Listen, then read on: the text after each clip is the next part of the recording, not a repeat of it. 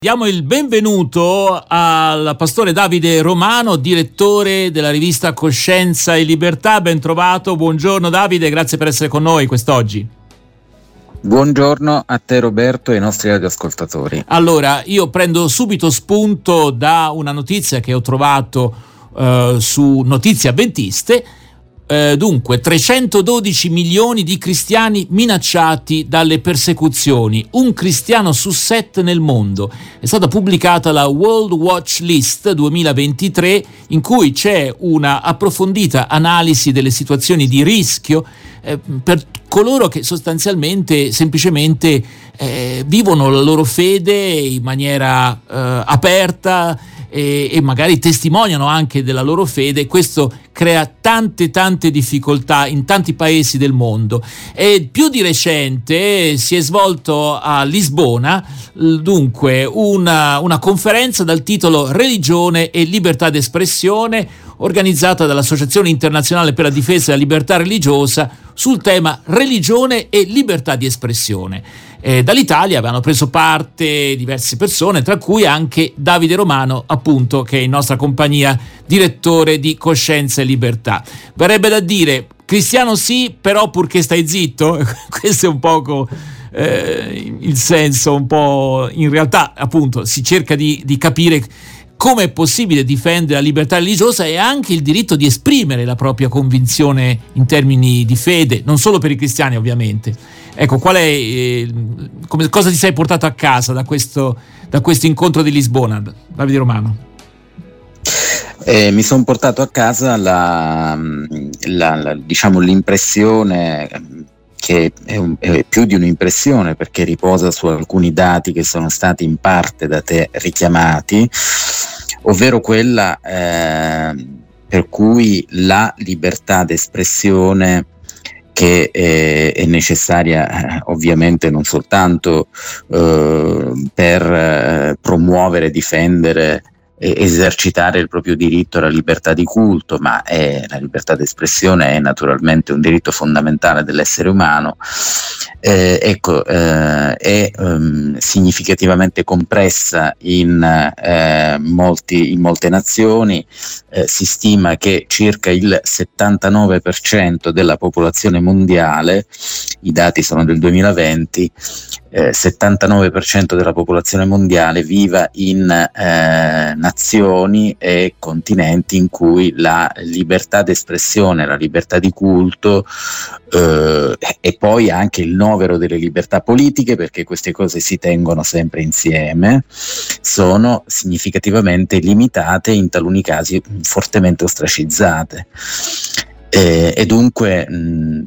non è assolutamente un buon periodo, diciamo, ammesso che ve ne sia stato uno eh, nella storia, ma insomma non è un buon periodo per la libertà di culto, la libertà religiosa e per una serie di altre libertà e di altri diritti che sono il, eh, il contenuto eh, assiologico, certo. diciamo, fondamentale di ogni eh, di ogni mh, libertà, ecco. Allora, io di ogni forma di libertà. Tra i vari interventi che ci sono stati a Lisbona in questo convegno internazionale, mi ha colpito, leggo qui nel riassunto che appunto fa notizie avventiste, un intervento di Jaime Rossell Granados, professore di diritto ecclesiastico presso l'Università di Extremadura in Spagna, che ha esposto ai partecipanti tre casi di ministri di culto luterani in Inghilterra, Spagna e Finlandia che hanno tenuto in pubblico discorsi contro la comunità LGBTQ e sono stati denunciati con diverse conseguenze sul piano legale a seconda dei paesi dove si trovavano. Allora, qui ci sono dei diritti che sono, entrano, sembra quasi in conflitto fra loro. Da una parte le convinzioni, giusto o sbagliate che siano, di eh, alcuni pastori luterani in questo caso, dall'altra invece il diritto ad essere tutelati da parte della comunità LGBTQ. Eh, come se ne viene fuori quando ci sono situazioni di questo tipo? Ma se ne viene fuori dicendo che la, la libertà, ecco questo è un grande, eh, sotto certi aspetti può aprire come un grande dilemma. Eh, in realtà però non è un dilemma. Allora, la libertà d'espressione implica anche l'hate speech, come si, come si chiama, cioè la possibilità eh, di eh, esprimere eh, tesi eh, aggressive e, eh, come posso dire, mh, fortemente lesive della dignità altrui, eh, siccome ho la libertà d'espressione, poniamo, ho la libertà di insultare chi mi pare, eh, naturalmente sulla base appunto di una differenza eh, di riferimenti valoriali o di riferimenti religiosi, ecco, naturalmente gli occorre sempre un contemperamento dei diritti, così come c'è la libertà, così come un uh, teologo, pastore luterano ha la libertà di, deve avere la libertà di poter, diciamo, sul piano eh, squisitamente eh, de- dottrinale, teologico, etico, esprimere le proprie riserve eventualmente verso eh, alcuni stili di vita o alcuni modi di interpretare la sessualità, eccetera, eccetera,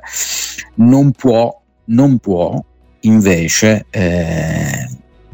esprimersi in maniera eh, totalmente lesiva eh, diciamo della dignità altrui né in un parco pubblico né in un luogo pubblico insomma ecco. Allora eh, non è difficile da capire la distinzione fra la eh, difesa di una eh, propria visione del mondo e delle cose dall'insulto gratuito verso gli altri. Eh, Io credo che un discrimine non sia così difficile. Mm. Purtroppo le chiese in questo sono poco allenate, eh, appunto, assai poco allenate. Appunto, sono appunto. poco allenate perché eh, lo stigma diventa, diciamo, la differenza diventa subito eh, eh, diciamo, passibile di essere considerata una forma grave di peccato che io ho il dovere di, eh, diciamo io, colui che dissente ha il dovere di, avrebbe il dovere di, di, di, di rinfacciare all'altro, al peccatore. Naturalmente questa, questa impostazione delle cose io credo che non sia neanche corretta in fondo in fondo dal punto di vista biblico, cioè bisogna difenderla questa, questa cosa. Allora, io direi a questo punto ci ascoltiamo una canzone, poi riprendiamo la nostra conversazione con Davide Romano, direttore di Coscienza e Libertà perché, eh, come dire, eh, i problemi non esistono solamente nei paesi come forse lontani da noi, eh? Beh, la Corea del Nord, uno tra i tanti, ma ci sono anche dei problemi in Europa. Ma ne parliamo fra poco, intanto ci ascoltiamo dei Mercy Me, This So Called Love e poi riprendiamo la nostra conversazione con Davide Romano, direttore di Coscienza e Libertà.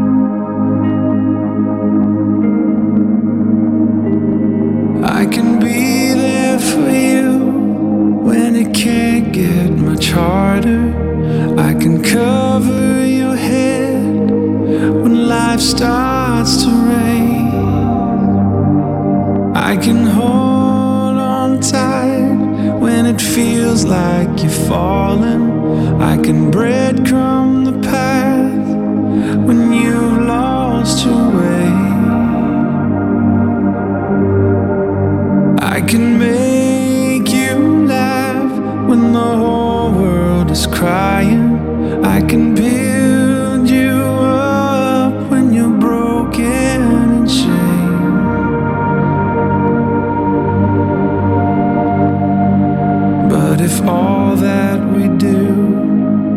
is absent of Jesus, then this so called love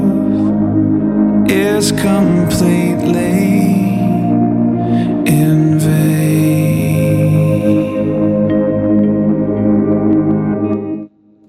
Mercy Me, the so-called love, questo cosiddetto amore, perché a volte in effetti l'amore viene spacciato in realtà per altro, ecco, e, mm, cioè altro viene spacciato per amore. Allora, torniamo a parlare con Davide Romano, direttore di Coscienza e Libertà, che ha partecipato il scorso 7-8 febbraio a un convegno, una conferenza internazionale sul tema religione e libertà di espressione, organizzata dall'Associazione internazionale per la difesa della libertà religiosa. Ne dà notizia l'agenzia uh, Notizie Avventiste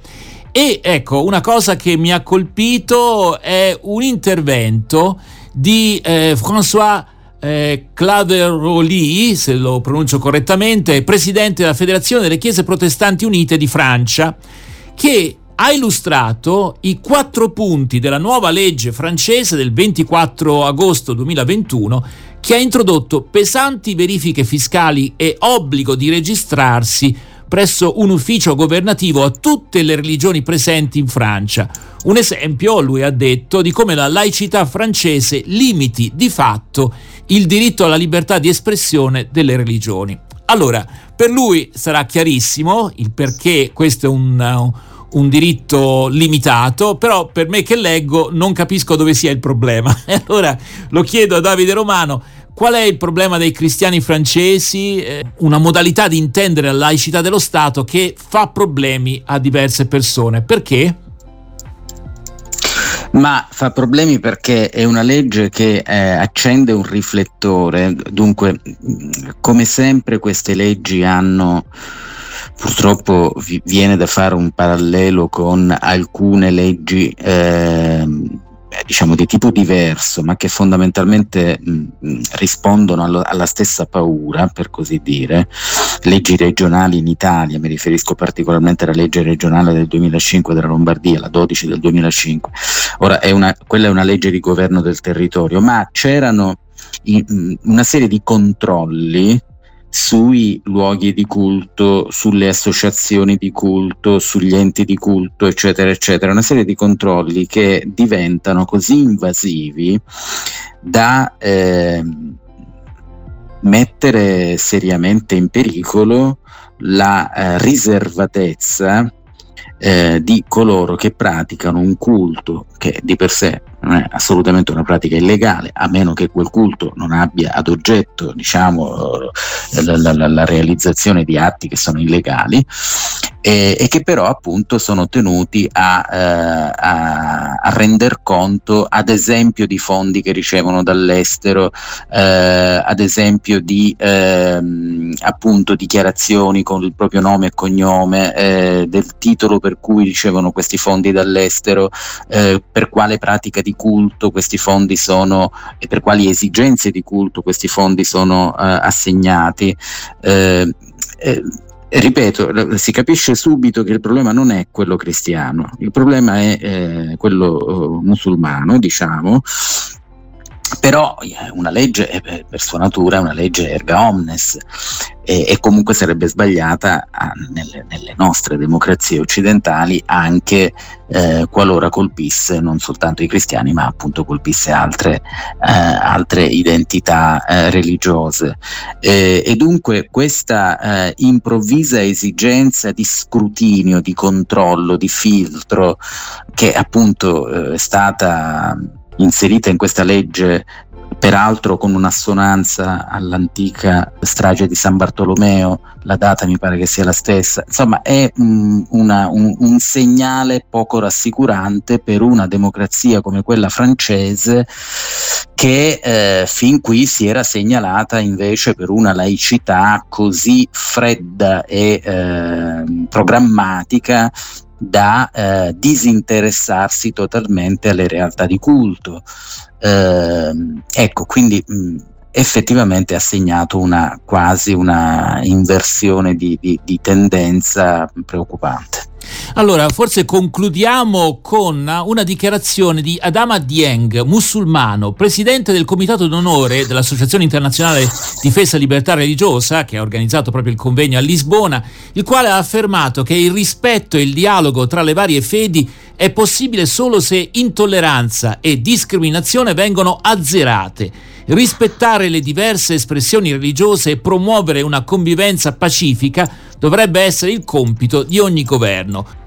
Ma è un ottimo auspicio, eh, in altri tempi sarebbe mh, parso diciamo, un auspicio un po' scontato, oggi non lo è. Non lo è perché appunto eh, il richiamo di alcuni forti identitarismi anche nel nostro continente europeo, anche nel nostro continente europeo, e, ehm, oltre che da altre parti, eh, mette in discussione la natura pluralista delle democrazie, almeno di quelle forme eh, diciamo di eh, governo che si ispirano al, al, governo democratico. Ovviamente le autocrazie non si pongono nemmeno il problema, ecco. quindi eh, anche là dove lo Stato di diritto, la, la, la, convivenza pacifica, poi la convivenza pacifica è sempre da costruire perché la convivenza eh, diciamo all'interno di un territorio, di una, di, una, di una, nazione, di una società, di più culture e di più orientamenti, eh, è, è, sempre una costruzione delicata, faticosa, non bisogna fare diciamo utopia spicciola, nel senso che è chiaro che è così, però appunto eh, quei regimi politici e quelle società che hanno perso interesse per la costruzione quotidiana della convivenza nella pluralità, in una condizione di pluralità eh, diciamo irriducibile, eh, vanno verso forme di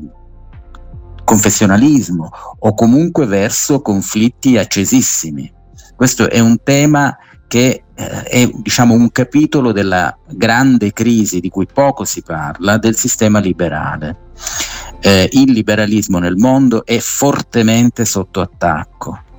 per ragioni eh, esterne, cioè da parte di eh, occhiuti eh, protagonisti che non hanno mai digerito e tollerato eh, il sistema delle libertà che con tutti i suoi difetti il liberalismo ha promosso, le democrazie liberali hanno promosso, ma anche per, fa- per fattori eh, per così dire endogeni, interni. Guardate che per esempio la crisi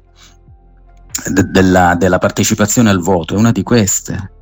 non diciamo troppo facilmente che la gente non va a votare perché è sfiduciata dalla politica, cioè queste sono fesserie, assolute fesserie. La gente non va a votare perché non gliene importa niente e crede che il benessere, la società dei consumi, eccetera, eccetera, siano eterni. Non è eterno per nulla.